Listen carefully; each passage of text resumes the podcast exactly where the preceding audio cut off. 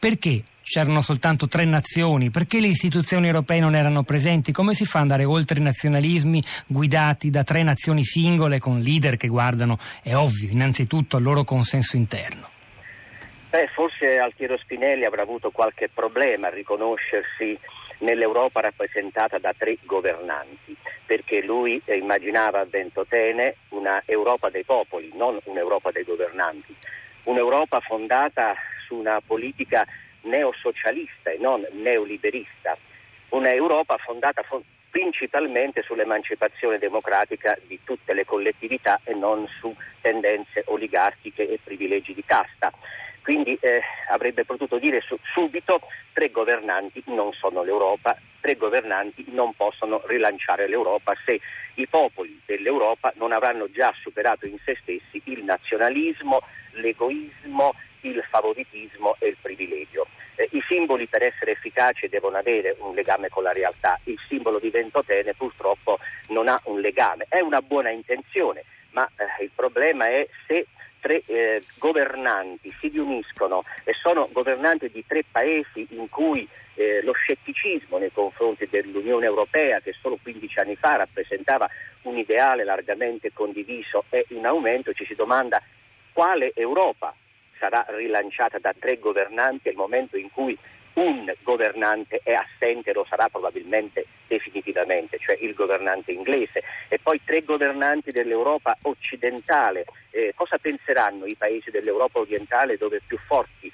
sono le spinte nazionaliste a rivendicare la propria autonomia statale? Ecco, eh, ci sono molti dubbi sulla eh, sul valore simbolico ma anche sull'efficacia reale che possa avere questa riunione a Ventotene dove, fu, dove nacque il movimento federalista di Altiero Spinelli, di Ernesto Rossi e di Eugenio Colorni. Emilio Gentile, chiedere a uno storico delle previsioni sul futuro è sempre una cosa un po' sciocca e però eh, quello che si registra è una crescente sfiducia, come lei ha ricordato, delle opinioni pubbliche europee verso l'idea stessa di unione, una crescente attenzione anche nella propaganda elettorale agli interessi nazionali, alle bandiere che sventolano, alle singole identità. Tutto questo di fronte a un mondo che però comunque, volenti o nolenti, si sta globalizzando e rende sempre più irrilevanti le singole nazioni dal punto di vista del peso economico e geopolitico, quindi in realtà sembrerebbe portarci per inerzia verso una unione maggiore. Chi la spunterà?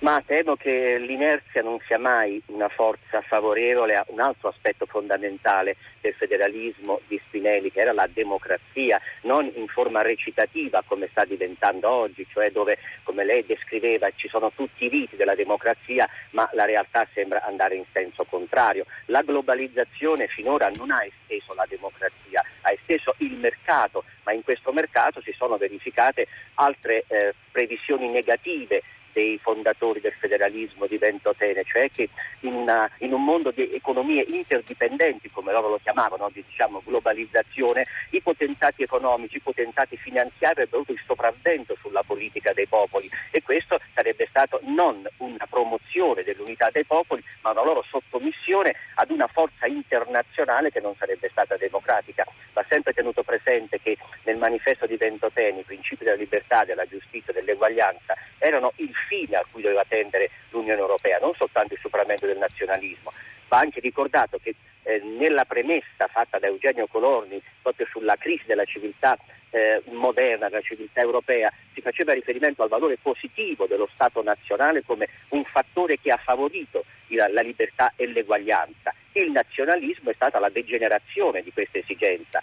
Oggi potremmo assistere paradossalmente ad un federalismo che è una degenerazione dell'Unione Europea auspicata da Spinelli, da Rossi e da Colorni. Non la sento granché ottimista, Gentile. No, io non sono né ottimista né pessimista, sono realista e quindi tutto ciò che smentisce le mie osservazioni delle tendenze della realtà e mostra che ho sbagliato mi fa perfettamente felice. E spero ha, di esserlo. Ha, parla- ha, citato la democrazia recitativa che è un, un, uno dei temi di fondo del suo ultimo libro, Il capo e la folla. In una trentina di secondi ci sintetizza cos'è esattamente è, è, è il, il governo in cui si dà al popolo l'impressione di essere sovrano mentre in realtà non lo è più.